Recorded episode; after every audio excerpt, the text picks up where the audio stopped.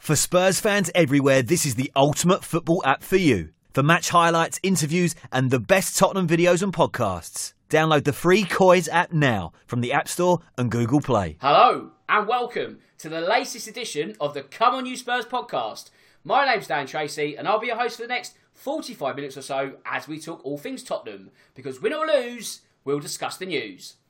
It's three up top this evening, and that means leading the line from the front and wearing the captain's armband is Carl. So, Carl, how have things been this past week? Yeah, good. Thanks, Dan. We seem to have kind of like one up week, don't we? And then one kind of kick, kick us down again week. Um, but I'm sure we'll get this therapy session out the way and we'll all feel much better come the end of it. Fingers crossed, mate. I know what you mean. We can't seem to have two in a row at the moment, can we? But hopefully that changes sometime soon. But James, of course, you're here also. How have you been this past week? Yeah, not too bad, mate. As as Carl said, I think we're all going to have our chance to each have a bit of a rant tonight. So uh, yeah, I'm looking forward to it, mate.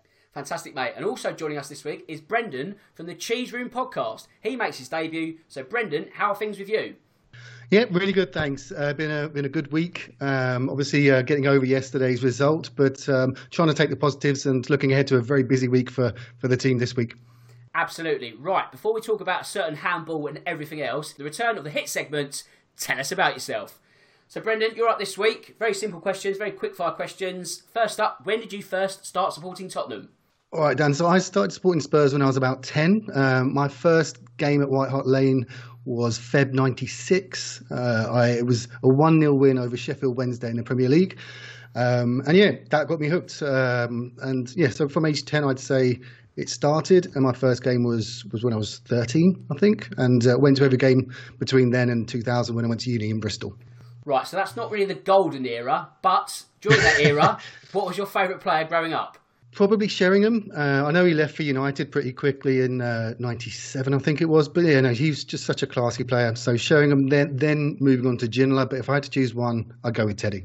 Okay, so who's your favourite player in this current squad?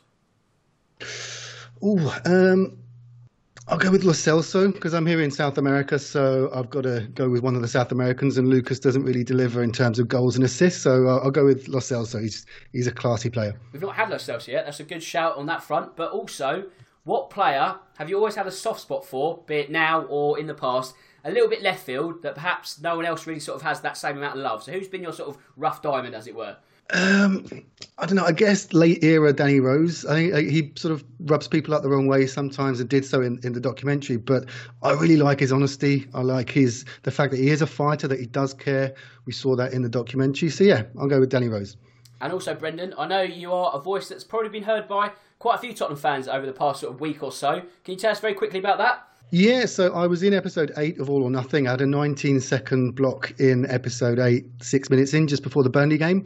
Um, and also, I'm a paid contributor for Premier League Productions, so uh, I do some of their fan shows that are they're not transmitted in the UK, broadcast in the UK, should I say? Uh, there's more around the world, but uh, yeah, it's it's good fun. Obviously, I love talking about Spurs, and uh, to get paid for that, it's crazy. So uh, yeah, been busy. Right, well, you're in the right place to talk about Spurs because that's what we're going to do just after these social media bits. So. Before we dissect Sunday and more in full, as always, you can subscribe to the Come On You Spurs app, where the podcast will be available each and every Tuesday morning. You can, of course, follow us across social media. We're on Twitter at COYS underscore COM, and we're on all the major audio platforms. That's Apple, Spotify, SoundCloud, etc. If we're not on one, let us know. We'll get it on one, and we'll all be happy. Right, let's get down to business. And that business, Carl, is what can only be described as two points dropped. Now, obviously, later in the show, we're all going to moan about that handball decision. Park that for now. But I know you wanted to highlight the second half in general first. Yeah, you know, I mean, let's be honest, you couldn't fault the first half, could you? You know, the intensity we played at, it's kind of something that we felt has been missing from our game. You know, we kind of looked like we were on the front foot early. We were going for the kill. And unfortunately, it was just a mixture, wasn't it, of, you know, some great goalkeeping, hitting the post and the bar um, and and at half time, you were sitting again, well, you can't fault the football we're seeing here because you know this is on the front foot, and, and in all honesty, it should be more. Um, I guess the problem is we didn't seem to come out in the second half, and although you could say, you know, we wouldn't say we played badly in the second half, I don't think there was that same intensity. You know, I was kind of worried the minute we learned Son had been taken off because you just felt, wow, he, he him and Kane are the real goal threats and the real players that worry the opposition, and especially the way they've been playing together lately. So when we learnt that Son was coming off at half time, you kind of thought, oh, that that doesn't bode well. Um, and I think the second half just kind of followed that. You know, we never got into that same rhythm. We never caused them as many problems as we did in the first half. And unfortunately, in this league, 1 0 is not a safe result because it doesn't matter whether the opposition have been dreadful, they haven't come near your goal. In this league, it, any team at 1 0 can just create something out of nothing and score a goal to tie the game and that's exactly what happened just because we couldn't find that killer spark to get that second. And it was just slightly disappointing that we didn't come out with a little bit more urgency just to go, let's just get the second and now bury this. And then we can relax and play some more football. So that was a disappointment. But I guess when you look at the change and the fact that we lose one of our real key attacking threats, it might be understandable that we lost that little bit of edge. So, James, on the course of the evidence of the first half, it was 1 0. It should have been 2 0. It could have been 3 or 4. We can all sit here and say we were robbed, and we'll discuss that later on. But how much do you look back on that first 45 minutes and think, ah, do you know what? If only we wrapped it up earlier. Yeah, I think I think everyone knew at the time that, that the missed chances were going to come back and, and bite us. Uh, and that's obviously what did happen in the end. But, you know, at, at the time when you're saying it, you, you kind of you're hoping to jinx it a little bit. You know, you say it out loud because you're hoping if you say it, then it won't actually happen. But you know, yeah, you say that we should have buried those chances, but I think we were all round we were good enough to win the game, and that that's the long and short of it is that we deserve to win this game of football, whether we whether we you know bury the chances or not. Um, at the end of the day, plenty of football teams win one 0 and we should have been one of those teams that won one 0 at the weekend. That's just how it should have been, but uh, yeah, on this occasion it wasn't meant to be. Hopefully, you'd like to think that it's going to come around and maybe we'll get a bit of fortune, but we've been saying that for years now. Um, but you know, it, in terms of chance creation and, and how we played in the first half, uh, nothing but positives. I think you know we were, we were great going forward. There was that little bit more organisation and uh, and some of the chances that we worked were really well worked. Um, you know, you could you, you know look how close we came hitting the bar with Sonny hitting the post. Um, on another day, we, we put that game to bed, but it but it just wasn't meant to be. And, and you know you can throw as many cliches around as you want, but if you if you don't finish your chances, eventually it's gonna it's gonna hurt you as a team. So Brendan, we shouldn't be, I guess, hypercritical of that first forty five minutes because when you look at Karl Darlow, he was kept incredibly busy straight from the off. So yes, we only put one in the net at that point, but the forty five minutes as a whole, when you compare it to the first forty five minutes against Southampton how many more positives can you take in terms of attacking output? Yeah, certainly it was. It was a very positive uh, first half, and I think I saw the stat that Darlow made 11 saves in the match, and uh, it's the most any Newcastle goalkeepers made since uh, Tim Krul in 2013 against us, of yes, course. Of course. So uh, um, so yeah, no, it was it was great to see. It was uh, probably our best performance attack wise um, this season, um, and it's just unfortunate that you you do need to get that second goal in the Premier League these days because, especially with the VAR rules that, that we're going to go and talk on about, uh, it was but it was encouraging. It was great to see us attacking, and like you said, it was in contrast to the first half against Southampton, and it's crazy that the, the two. Uh, two games, two, two results are so different. Uh, in in Southampton, we were clinical. Uh, against uh, Newcastle, we were we were a bit wasteful, and their goalie had a worldie. So, but again, it's just trying to take the positives. You know that Mourinho is going to sort of create the siege mentality after the the, the injustice at the end. So, I, am not overly discouraged. Obviously, the two points would be great, but the performance we've got to take heart from. So, Carl, how pivotal will the loss of Son be in that game, and probably over the week? Dare I say, even longer. It's a bit of a cloud as to what's actually happened some reckon it's precautionary because you think there's so much football.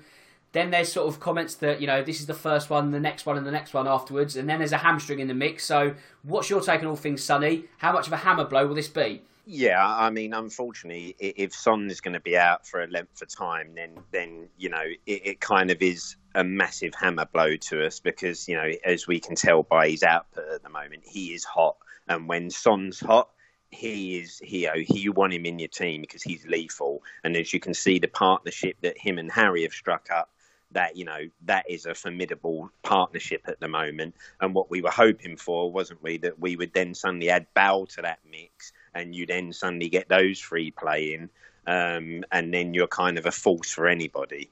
If Son's out for a length of time, the worry is how long before Bale can get himself up and running, and probably at the level we need him to be, where we really get the best out of that three. Um, so that'll probably be still a good two or three, four weeks, maybe, and even longer. Um, so when we lose Sonny now at a crucial time in our season, when you consider really our main goal threats are him and Harry Kane, we can't really afford to have one of them goal threats taken out the side because unfortunately, when you look at the options you've got to come in at the moment, um, you know, we've got Lucas Moura, although he scored a goal at the weekend, was largely ineffective throughout the game. You've got Stevie Bergwijn, who, you know, don't get me wrong, has had a reasonable start, but I'm not seeing, you know, I was I was expecting to see a little bit more from him. I still think he needs to step it up a little bit given the potential he's got. Um, then we've got Lamela, who again we all know is very hit and miss when he comes in. Um, you know, and again, you know, all we've got really, we've got streaky players who, yes, if they go on a run, can be good, but we know there's a likelihood that they can have long, inconsistent spells. So the two we could really rely on was Son and Kane, and taking Son out right now for me, if that is a lengthy injury, that is a real hammer blow to the start of the season and the games that we got piling up. I mean, you know, you're lucky in a way if it's just precautionary. Then this week's games that we got, to be honest, you'd think, well, okay, I wouldn't be too disappointed not seeing him in this week's games. You know, the Carabao Cup, I'm sure we'll talk about the sort of side we might put out. And then you'd like to think the home tie in the Europa League, we'd have enough to see that game over the line, even if we have to leave someone like Son out. But you know, we really want to get the season going and the momentum going, and we need Son around to do that because him and Kane up top are going to be our main goal threats. Um, so it is a, it could be a really big blow if this is a long injury. And James, where Cole mentions streaky, I think it'd be unfair to say that Son is streaky, but he certainly does have purple patches. You saw the start of it against Southampton last week. He didn't score yesterday, but when he's got his tails up, he's a real sort of different player. You know, better than what you'd expect him throughout the season. So how much of that just in itself, you know, not just the injury, but the fact that we've lost the potential of a purple patch where he could be knocking over teams, you know, two, three goals every week and what have you. How much of a blow will that be? Yeah, massive. Um, the the thing about someone he's playing in this mood is that even though you kind of everyone knows what he's going to do, but he does it with, with such speed that that he you know that he still manages to, to trouble teams. You know, you know that he's going to shift the ball onto his left and go across goal, um, like like he did when he hit the bar. Um, you, you can kind of read what he's going to do, but it's still you still can't play against it because he's so good. Um, and it's it's going to be a real real loss for us because at the moment I think what, what we lack is is players that want to be productive with the ball who when they get the ball their first thought is to is to get forward and immediately attack the opponent's goal and and Sonny's the, the, the perfect player in terms of that. He, you know it's it's his absolute last thought in his mind is going sideways or backwards and it, at the moment that's quite a, a, the problem with quite a lot of our players. Um, even you know you mentioned Bergwijn there, and, and, when he first joined the club, he seemed to have such enthusiasm when he got the ball, just like Sonny. He wants to take on the, the first player he sees, um, and yet in these little cameos that he's been getting at the moment, he just doesn't seem the same player. He seems like he's not playing with much confidence, and he doesn't want to take anyone on, even though he's got the, the skills to do so. So I, I don't know whether it's a, a tactical thing um, with some of our players, but they just look a little bit timid when it comes to, to taking players on.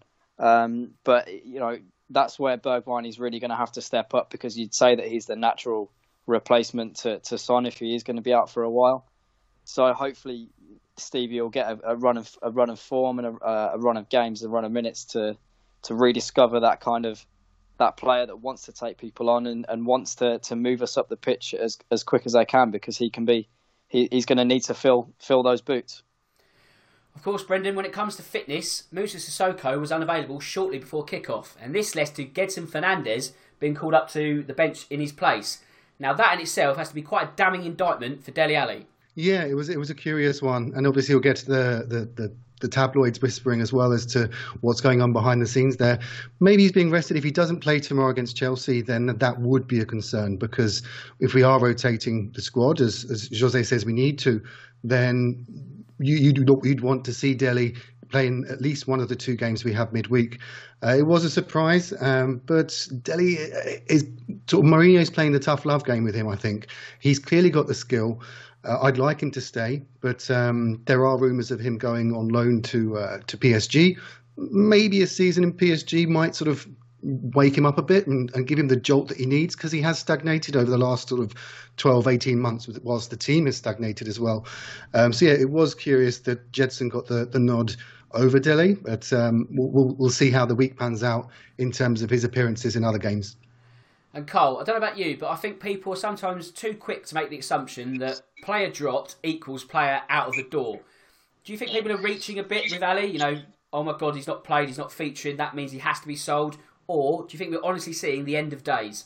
Yeah, this is a hard one, isn't it? I, I think on on the back of the documentary as well, I think this has probably fueled a lot of people and and fan the flames at the moment because we, we have seen in the documentary, haven't we, very early on that Jose calls Dele out on a couple of occasions for his work ethic and how he trains, um, you know, and, and, doesn't hide doing that. You know, that's not just in a one-on-one situation. You know, he calls him out in front of the group, um, and I think, as Brendan said, I think Jose's looking to try and get a reaction out of him. You know, the first, you know, when he first come in that first week, we had the Dele Alli's brother playing. And you can see, I think Jose's trying to do all the tricks and take all the chances he can to think, can I provoke you into suddenly getting a reaction and suddenly getting you to hit the ground running again and become the player you were, say, 18 months ago? Um, and it might be that he hasn't found the right formula to do that yet. Uh, and there's no disguising, you know, Dele was great 18 months ago and, and he has dropped. He has dropped off considerably. You know, his performances haven't been great. Um, I don't think he's going to go, to be honest. I, I, think, especially now with the injury to Son, um, I think this is just Mourinho trying to get something out of him. But we have seen that Mourinho does like to make one player at most clubs a scapegoat um, and someone who he kind of, you know, suddenly makes some very weird decisions about, and suddenly you find that player heads for the exit door because you you would think at the moment that if there's going to be a part in the ways of one of one person at the club, it certainly anytime soon isn't going to be Jose. So if Jose doesn't like him or now rate him and the way he's working, then there's only going to be one person who leaves at the moment, and that could be Dele. So I hope we keep him because to me, we've got players um, that I would much rather see out the door well before Dele Alli. You know, Lucas, um, Gedson, you know, there's a lot of players there that you could probably name that you'd want to see leave before Dele Alli does, because you do still get the impression Dele could be one of those players that comes back to haunt you in a couple of seasons, and you think, oh, why did we get rid of him? And just now that we brought Bale in, and that you're thinking, right, you know, the more better players we have, this is this could be really good. So I'm hoping it's Jose trying to get a reaction out of him. But I guess, as we're saying, we'll see in the next couple of games because if he doesn't get a look in tomorrow or on Thursday, you would think there's something not right there. Now, James, I know last week you said that you didn't think Alli would go by the end of this window. Has your stance changed at all in the last seven days? No, I, I still I still agree with the with the guys there when they say that it's it's just a bit of tough love and it's hope hopefully getting the best out of Alli. Um, you know, just giving him that kick to to start performing, or there's going to be there is going to be a decision to make. Um, I think Mourinho, although he, he he looks like he's being harsh and being rash, I think he knows what he's doing, and I think he even he with with a, you know that footballing brain, he must realise that. Like like Cole says, there are so many players to, to trim this squad down before Dele Alli becomes one of the victims of it. Um, you know, for for someone like Gedson Fernandes, a, a, player who's come into the squad, made absolutely no difference. Um, he's taken up a place in the squad. Uh, for for him to stay longer than Dele Alli would make no sense. Again, players like Lucas and, and Lamela, you'd see them go before Dele, surely. Um, I, th- I, think if, it, if, if we're talking about freeing up squad positions, then yeah, there's a lot of players to go before Dele. Um, I, I also don't don't agree that, that Mourinho doesn't like Alli as a player. I think he I think he clearly does. I think if you if you're looking at someone in the Mourinho mould, then Dele Alli would be one of those players because he plays with that little bit of fire. He can be a little bit controversial at times, but he, he has that, that flair and that ability that that makes him an incredible player on his day.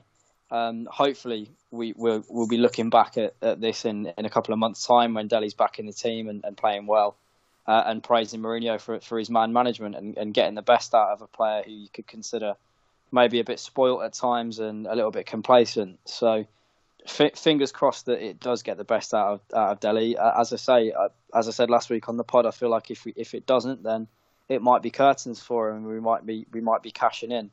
Um, but hopefully, for for a player that was so promising in in the last few seasons, it's been a while since he was he was good to be fair. But it for he you know for a player that was so good for so long, I, I I really hope that his career doesn't just just peter out from here because he's he's clearly got something special uh, and hopefully he can help us to win trophies.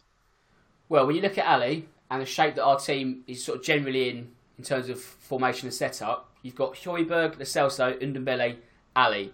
Now, all four of those are expecting to play. One of them will have to sit out. Whoever sits out will be having the same conversation. We just change the name about the questions.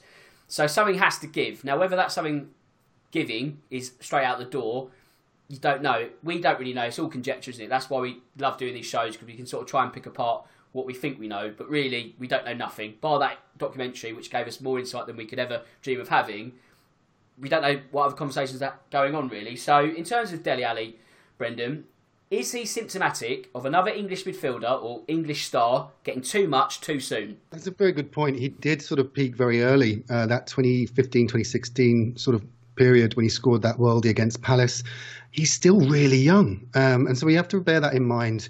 He's also one of those players that doesn't really have a fixed position in Jose's system.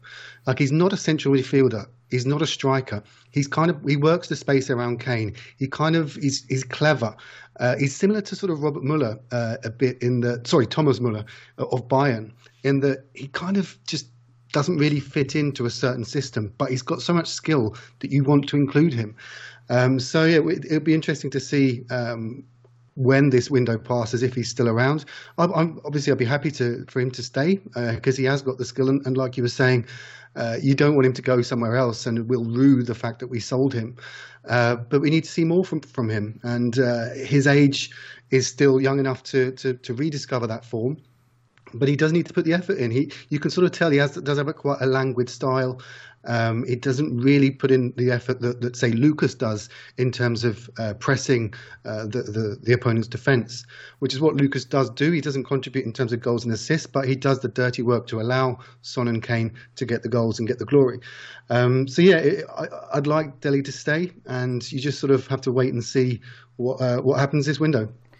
Right, we've got a listener's questions on two. So first up, it's from Chris, otherwise known as Experts Logic, who was on the show the other week. Thanks for this question. And for you, Carl, he asks, Ndombele is finding his feet at long last. Where do you see his best position in the team right now? Is it alongside Højbjerg in a deeper role or behind the striker in a number 10? So, so for me right now, I, I would like to see him playing just in that sort of number 10 role. Um, I think at the moment, I'd really ideally love to see Højbjerg and Lo Celso in that middle because I think Lo Celso has got that kind of, you know, he doesn't mind getting stuck in. He like you know that sort of almost quarterback role where from deep he can spray the ball out and move around all over. And I think we've just seen in these last couple of cameos from um, Dembele he really does have a pass and a drop of the shoulder on him where he can suddenly, within a split second, he's knocked a through ball that suddenly put you away. He's turned a defender and he's suddenly in at the back free or something, and you're suddenly free on free. So for me, I really want to see him start developing in that number 10 role. And I really think he can kind of flourish there. And also, if you're not going to be the sort of player that is a box to box and kind of there for 90 minutes, that's a position where he can play and probably not cause you too many problems if he isn't going to be the one who likes to do the dirty work and tracking runs. And we've seen from the Celso, he has no problem getting up and down the pitch, putting the effort in, getting stuck in. So for me, I think I'd like to see him in that number 10 role and see what he can do with that kind of little tricks that he's got, drops of the shoulder and some and some clever little through balls. And James Højbjerg watch, would it be fair to say that, was his best performance in Tottenham colours? Yeah, m- much improved. Um, I think he, personally, I think it's because he actually stuck to the job that he was meant to be doing. Um, he broke up the play re- really well um, uh, and didn't try and do too much with the ball and kind of let let players around him do the do the creative stuff. Um, so yeah, really really promising from from Højbjerg. I, I, I don't think he was great in in the other game, so not too much to work on. Um, but if his performances are going to continue from from where we left off, uh, this weekend, then I think we've we've got a good player on our hands and, and a player that most more importantly fits the actual six the system that that Jose is actually trying to play. And Brendan, I've got another listener's question here, and it's the setup to the big talking point. So not the handball just yet, but at Jose RQBA asks, do you feel that it shouldn't have even been a free kick to Newcastle? More importantly, it probably should have been a free kick to us. Yeah, it was one of those weird ones. It, it kind of looks like he was blocking off the run, but he wasn't. He was just sort of standing his ground. Um, it, I seen them given, but it was really soft free kick, and and on top of that, there was the offside call as well. They got the yellow lines in. Carroll's head is beyond that yellow line, so the ref could have easily solved all this controversy by actually saying, "Well, look, he's offside anyway."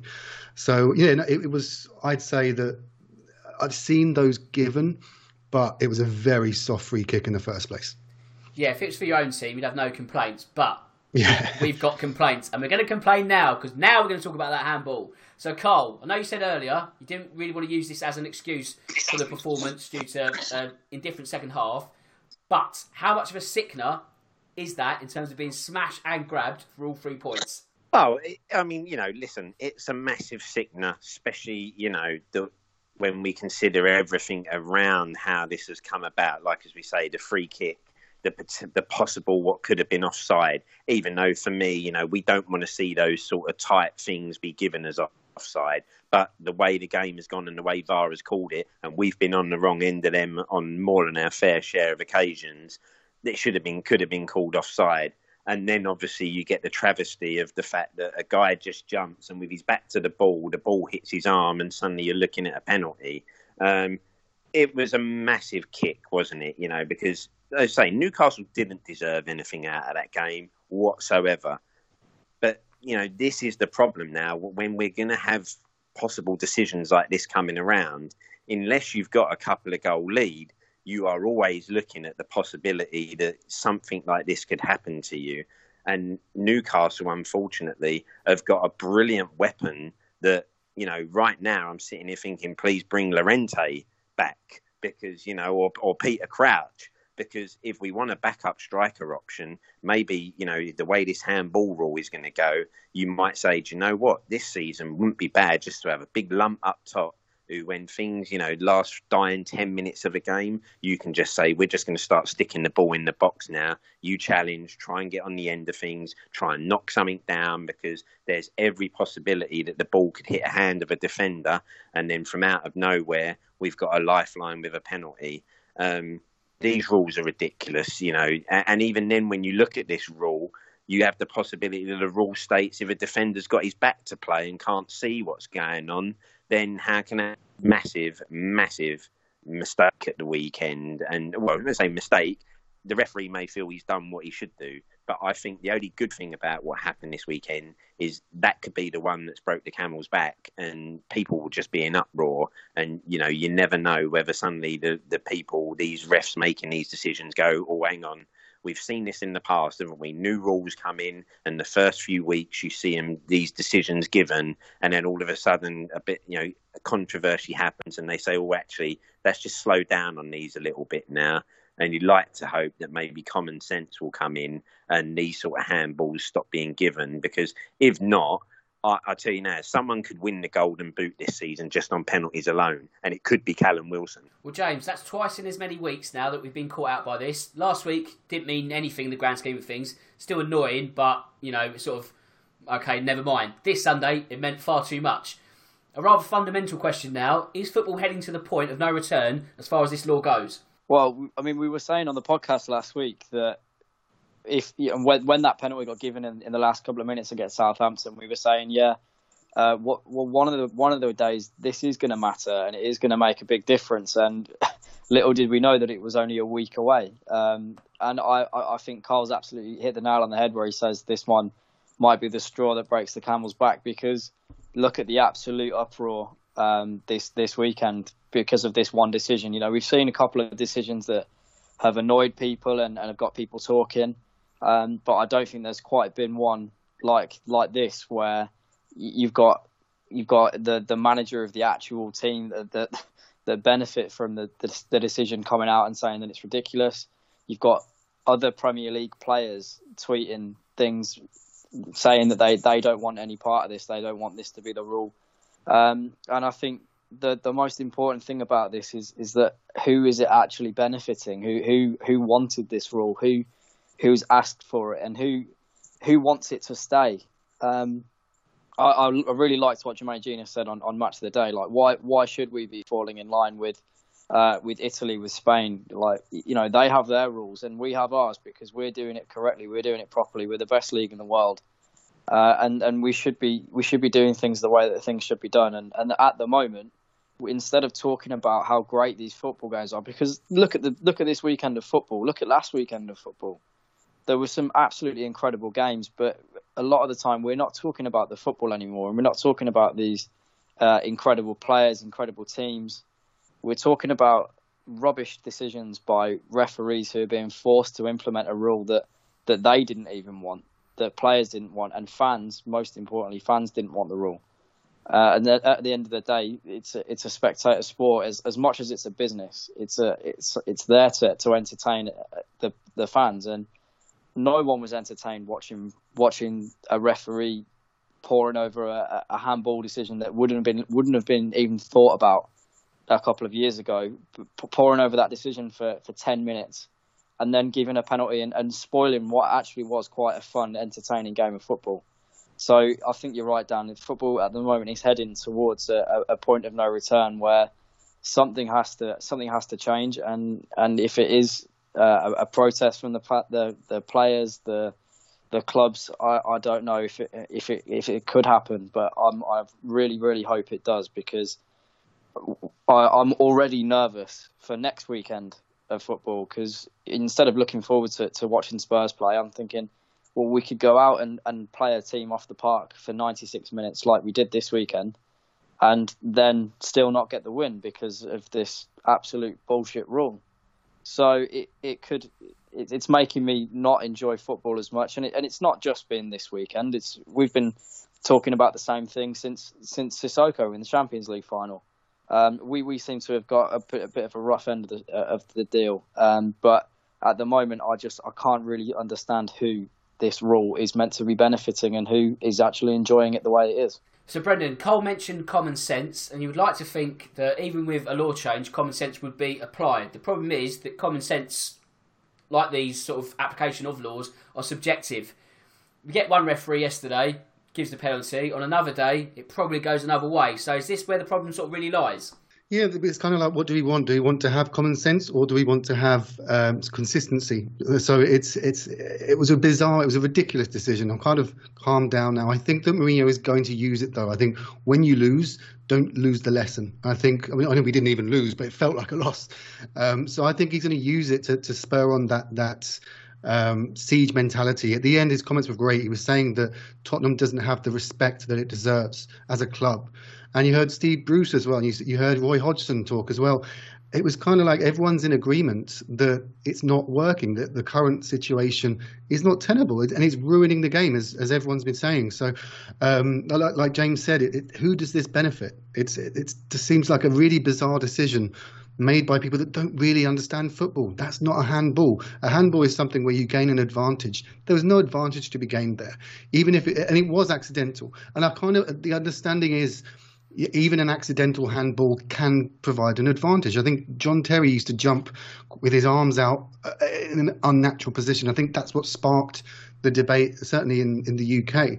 Um, but it's not it's not workable. The, the, the, concern is now, what do we do? Do they change it mid-season, or we stuck with it this way for the rest of the season? Because we are going to see forwards uh, like James was saying, that are going to not necessarily have a chance to make a goal.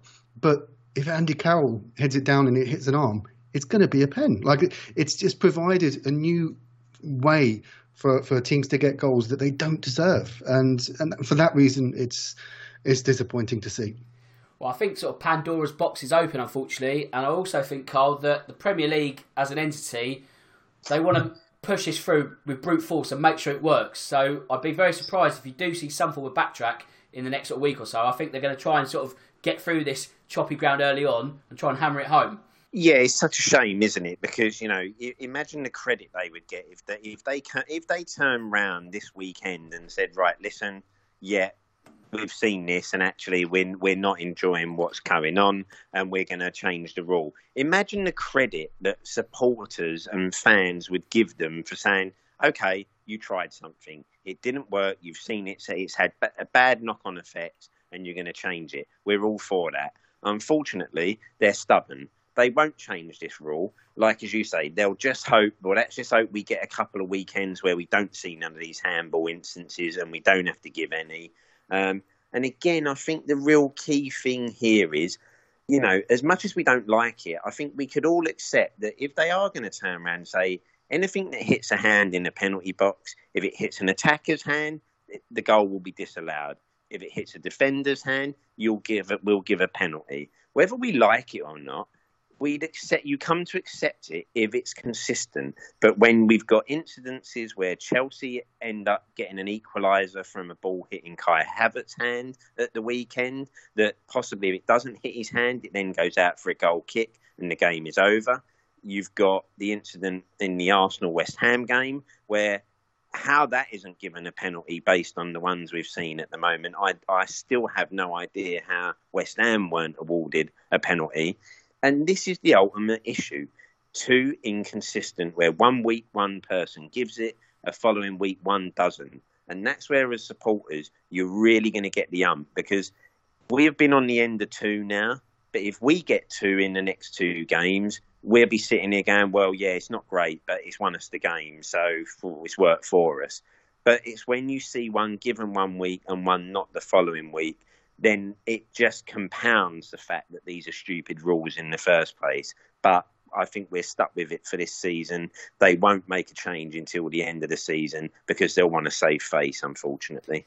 Yep, that's my fear. I think you're absolutely right on that front, Carl. But let's park handball because I think you know there's so much more to talk about, and we're running out of time generally. So, um, where should we go next? Let's go to the playoff round of the Europa League. We're there on Thursday. We're there because we won last Thursday. So, Cole, the streams held out. That's a good start.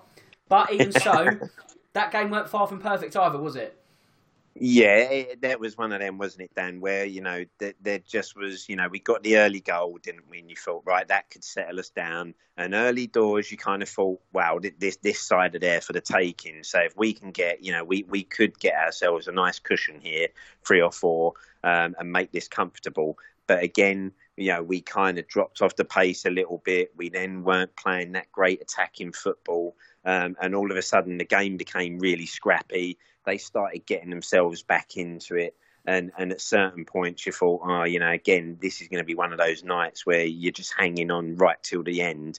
Um, but thankfully, we bring the big guns on and then we kind of make it more comfortable um, and we're in. And uh, but that is ultimately what this is all about now. Just get through these games. They're horrible, especially when you're going to these away grounds. Um, you know, we, I've probably changed in better Sunday league changing rooms than what you're finding at these grounds. Um, so it is just about getting the job done. And thankfully, the boys managed to do that. And now at least we get a home tie, which you kind of think should see us comfortably through to the knockout rounds. And James, Joe Hart made his competitive Spurs debut Admittedly, not a lot he could have done with that fizzer of a goal from the uh, North Macedonians, but what did you make of his overall performance? Uh, I think I, I, liked how vocal he was. Um, I, th- I, think it's it's been talked about a lot that Joe Hart's signing was was a lot to do with uh, mentality and, and being a big personality in the changing room. Uh, and as much about defence as it was um, being a goalkeeper. Um, it, he's clearly not the same keeper that he, he was uh, when he was making Premier League team of the team of the seasons at, at, City and winning Premier League titles. Um, but we knew that, and the whole point of him, of getting him in was to was to see how he how he kind of bossed around the, the new lads and bossed around his defence. So I, I was I was happy with with that. Um, he's he's not. I, am going to keep reiterating. He's just not the same goalkeeper as he was, and I would actually prefer if he took up more of a third choice goalkeeper role and and maybe even just be a goalkeeper coach um, and just being around the the, the, the dressing room because I, I think Gazzaniga in, in my eyes is, is, slightly better than him. Um, but you know if if it's uh, it's not going to make too much of a difference at these these rounds in the Europa League, I don't think, because you'd like to think we're going to have enough to, to get through anyway. Um, but yeah, it was it was nice to see someone being vocal on the pitch, another leader uh, on the pitch and in the dressing room. Um, but I, I, I wouldn't mind seeing Gazzaniga get get a little a little chance just to just to show what what would be missing if we do decide to sell him this summer. Maybe just put him in the shop window, maybe get a few extra million for him. Um, but in terms of Joe Hart as a goalkeeper, I think he, he might be he might not be the player that he was, but still still pretty promising from a from a, a vocal kind of perspective. And Brendan, that win last Thursday takes us to this Thursday and the visit of Maccabi Haifa. So how strong do you think we will go in that tie in a bid to make the group stages? Yeah, I think he's going to go stronger than he will against Chelsea tomorrow. Uh, I think he's made it clear that he is prioritising Europa League, if for no other reason than financial. We get way more money out of the Europa than we would uh, in a Carabao um, campaign, and also we have more chance of winning the Europa. There's the competition for the Europa would be less than it would be for a Carabao, so it makes more sense to to really invest in uh, in that competition. So I think we'll see a similar team to what we saw against Shkandija. Uh, it will be a strong team. He may rest Kane and, and but depending on how the game pans out, he may need to bring them on as, as he needed to last Thursday. So I can see a, a strong lineup for sure, um, and probably more time for uh, for Joe Hart again. Thought he did quite well.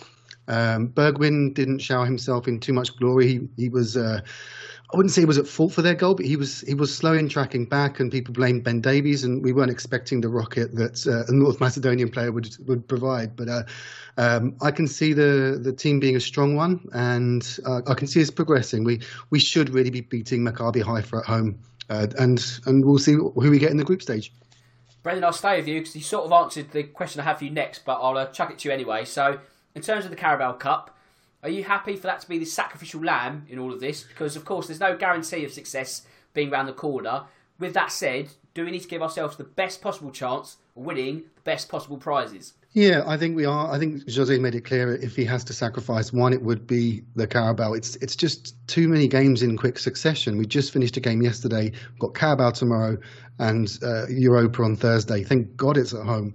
Um, so yeah, it's it's sad that, that we have to do that, but I think Jose said it. He's like, well, I've got no choice. You know, it's it's not possible. We're going to see more injuries like we did with Son, with with the games being so coming up so thick and fast. So uh, yeah, it, it, it's a shame. I was actually at the game. We won it in uh, 1999. Um, with the legend Allan Nielsen scoring the goal. It was a great day out. It was a beautiful day out and something that, that we should be doing having more of. Um, but I think, given the circumstances, yeah, let's let's prioritise Europa. But who knows? We, we may we may get past Chelsea tomorrow. I'm not going to be crying if we don't, though.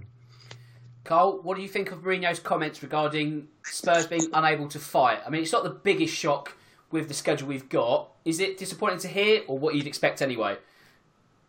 No, I think you've got to expect it. I mean, uh, you know, the club have got to prioritise. You say, you know, the leagues and and the people at B, they don't help themselves with these competitions because when you put a crazy schedule like this towards a club, you have to accept that they're going to sacrifice something uh, and not play a strong side because, as we said, you can't through injuries, um, possibly to key players. Um, I think Jose is right. You know, I don't think there's many teams that would be able to fight on the fronts that we're having to in the space of playing how many games we do in the space of how many days. So I, I think even most clubs here would be sacrificing um, one tournament at the very least. So we've got to do what's right.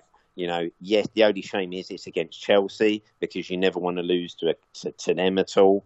Um, but that's look, we've got better things to fight for here. We've also got a big game at the weekend against United where we want to put in a good display there. So you've got to think about keeping players fresh for that one. So I'm afraid I'll be quite happy You know, as long as we put up a decent fight, which we've still got some a good enough squad to put a decent enough side out, put up a reasonable display. But as Brendan said, I wouldn't be crying if we've uh, come unstuck tomorrow night. With those comments, James, is that a sense of managing expectations for the fan base as well? As if to say, look, you know, don't chuck me under the bus if we don't win this one. I'm doing all I can, but if you've seen the fixture schedule, it's almost impossible.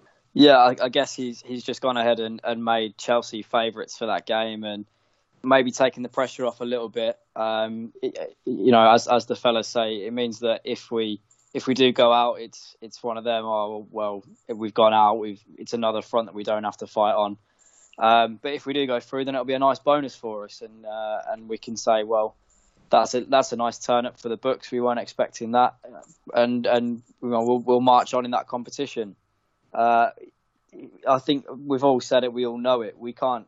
We're not going to be able to be able to com- compete on so many fronts, especially when, for some reason, all our, our players seem to have ligaments and joints and muscles made out of what's it. So I, I think we, you know, I think we, are going to have to sacrifice one of the competitions, and we've always said that that one would probably be be bottom of our list, especially with uh, a, a, tough tie against Chelsea so early in, in the competition. So if we do let that one go, then I, I won't cry myself to sleep. Um, it'd be it'd be nice to see maybe some some players that we haven't seen yet given a go.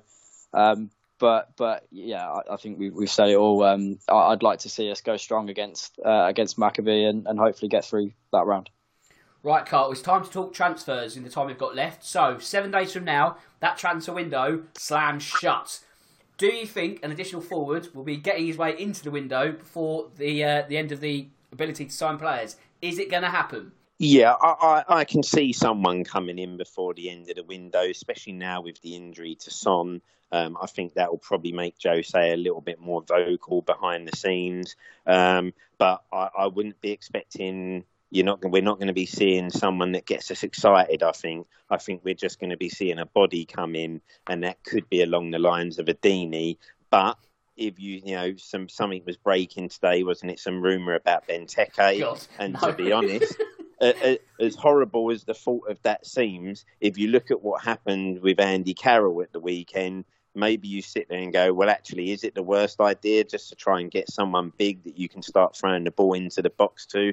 But I do expect a body, but I think everyone should prepare themselves. It's not going to be a name that excites you and isn't going to be a name that, you know, potentially gets people off a Levy's back. Christ, imagine the image of Benteke and Bale playing up front together. No one would imagine that at the start of the season, would they? But this is what Bale signed for. I think, I think he probably knew it. what was coming. so, James, if, let's say, Benteke doesn't get over the line or a another, what excuse or reasoning can be used this time? Because surely we've heard a lot by now.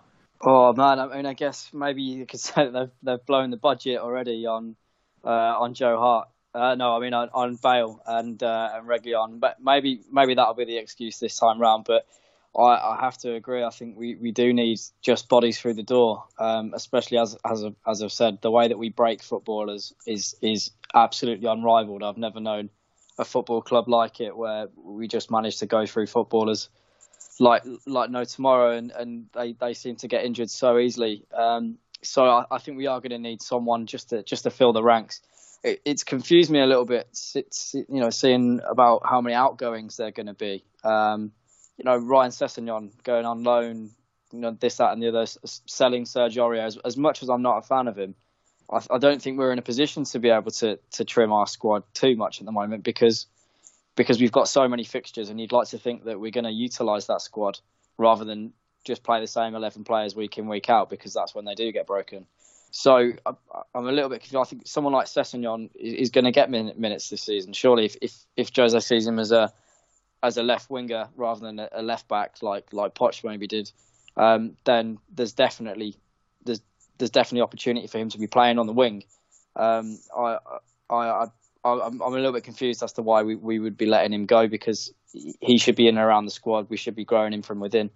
Um, and if we are talking about getting bodies through the door, why would we get someone like Deeney or Benteke in when we've when we've got players like Sessegnon who can who can get minutes and we can maybe shift Lucas or Son on the inside? Because I'd I'd much rather see that than us sign someone like Deeney or Benteke who just wouldn't wouldn't cut the mustard if you ask me. So we either go go big and and try and sign a, a centre forward who's gonna add, you know actually gonna make a difference and play well at centre forward, or we utilise what we've got at the moment. Um, I, I, just I think we, we're going to have to use quite a, a, a lot of footballers um, with the with the fixture, fixture schedule that we've got. Well, last week I said we were going to talk about Ryan Sessegnon, so good work, James, because I'll ask the same sort of question to Brendan. I think I mentioned a week or two ago that this season you can get away or you'll need a lot of fat round your squad. Now, everyone says that this club has a lot of deadwood. I'd agree, but we're probably going to need that deadwood to keep afloat. So, whether you can label Sessegnon deadwood or not is probably a bit unfair. That said, how much do you think he can feature in the squad at all? Well, you'd hope he, he would show up more than he did last season. He's still really young. I think he's what twenty at the moment, so uh, he still needs to figure out what sort of a player he is. As I think it was James was saying that we don't really know he, does he have the defensive discipline to be a left back? He likes to go forward, but does he have enough enough tricks up his sleeve to be a left winger? So it's kind of uh, similar to to Dele. Where does he fit the system? That's what we need to figure out. So yeah, I'm, I'm with you. I don't think sending him out on loan will really solve any problems. We do need to have a bigger squad, and I think that we can attract a. Just going back to the transfers, we can attract a decent striker. If we've got a 65 game season, Harry is not going to be able to play every single minute. He's going to have his injury. We know it's going to happen. Um, so we can guarantee a, a, decent striker, 30 appearances a season. That's enough. Like we could get a Milik or a. I'd even take Diego Costa now that that um, Luis Suarez has gone to Atletico. Maybe uh, that that means that they can they can get let go of uh, of Diego Costa. I'd love to see him, the shithousery that he'd bring to the team, be brilliant. Um, but back to to Sessegnon, um, I'd like to, I don't think him going out on loan solves the problem. It's uh, it's just sort of shifting it on. I think he will he will get more game time. Uh, he just needs to figure out where where his position is in the system. Carl, would you be on board for a bit of Diego shithousery? Oh, who wouldn't? Oh, I yes, mean, exactly. know, yes. it's, like I say, he's one of those players, isn't he? When he's when he's not on your side, you hate him and and you can't stand him, and he wants to make you kick your telly in. But you imagine when he is on your side, then he's one of those players when you're seeing him do those little things and winding people up and getting a player sent off from the opposition side, you're all for it. So yeah, get him in. Put it this way: Would you rather see him than Benteke? I think this is a no-brainer. Absolutely, mate. Absolutely, James. In about a minute or so, can you tell me about our centre back? Dare I say issues? Our recruitment? Do we need a one to come in? How do you think it's going to play out? Uh, personally, I'd, I'd quite like to see uh, Skriniar come in. I, I think he'd he'd be a, a, really good improvement, especially when other teams are improving in that area as well. You know, Man City getting Dias. Um, so I, would like to see him come in. If he doesn't come in, I'm, I'm also I'm, it's not the end of the world for me because uh, I feel like we are going to get we'll, we'll get someone in. So I think the most important thing is we get the striker in. Um, but I would also like to know if, if it's on the table. Um, that said, uh, I, have still got faith. I think we we actually defended very well at the weekend. So uh, you know, Sanchez is a little bit hit and miss, but he had a good good game at the weekend. Dier I thought was was very good at the weekend, uh, and also Toby he, when he's uh, when he's playing well, he, he's playing better than anyone. So uh, I, I, think it, it's not uh, it's probably not top of our shopping list, but if if that deal is on the table with Inter Milan, then I, would like to see it done. Um, just just because I'm not going to turn down a strengthening in, in any positions, uh, and I feel like it, that would make us make us a stronger force. And as as we've said uh, a lot of times, we've got a lot of games to play, so these players are going to get a lot of minutes, even if it even if it is at centre back. And Brendan, in less than a minute, could you see Ben Davies being drafted in slightly more inside now that Reguilon is going to be sort of, you'd think, the more dynamic left back. Let's say we don't get a new centre back. Could he be another option there? Yeah, if we, we are going to play three at the back, he can he can fit in there. He doesn't really venture f- as forward as, as you would want from a from a left back. So um, I think he could. I think he could be part of a back three, and because Reguilon looks amazing. So, he he hasn't really got the attention that he deserves because of the Bale uh, coming in as well. But he looks such a player. We're, we're really lucky to get him in. Uh, he's going to him and Doherty on the, on either side. It's just going to completely change how we play. We have been playing very pragmatic under Jose. We have been sort of allowing teams to have the ball and hitting them on the counter with the pace of Son. uh, and and Kane sort of picking a pass. This the the signings of Doherty and Reguilon uh, allow us to play, play that more advanced, to, to, play that more pressing game that we had when we had uh, Rose and Walker in their prime. So yeah, very happy to to, to see him come in, and uh, it could mean that Ben Davies. Uh, could could play in the centre back. We've also got Tanganga. We haven't spoken about him as well. There are options there. I'm not a huge fan of Davies, but um, he he can play in a, in a in a back three if we need to. But there'd be others that I'd put ahead of him in a centre back role, and, and to allow Reguilon the chance to venture forward. Right, in terms of predictions, there's too much football, not enough time. So we're going to scrap that this week. Don't worry about it. That pretty much means it's full time. So just need to do the admin, which is as simple as thanking my guests. And Brendan, a sterling debut. I hope you enjoyed that, mate, and you'd like to join us again at some point in the season. Oh, Dan, it's a pleasure. Thanks for having me on. Great to meet you. Great to meet you too, James and Carl. Um, so, yeah, been good fun.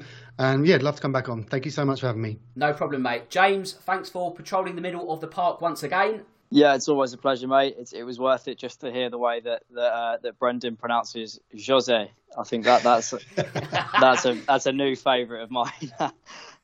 Oh, yes, we'll, we'll have to use that as the, uh, the sort of pronunciation each week going forward. So, Carl, there's your practice for next week, and I hope you look forward to joining me next week.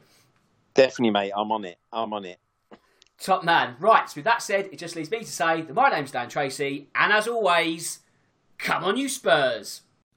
For Spurs fans everywhere, this is the ultimate football app for you. For match highlights, interviews, and the best Tottenham videos and podcasts, download the free Coys app now from the App Store and Google Play.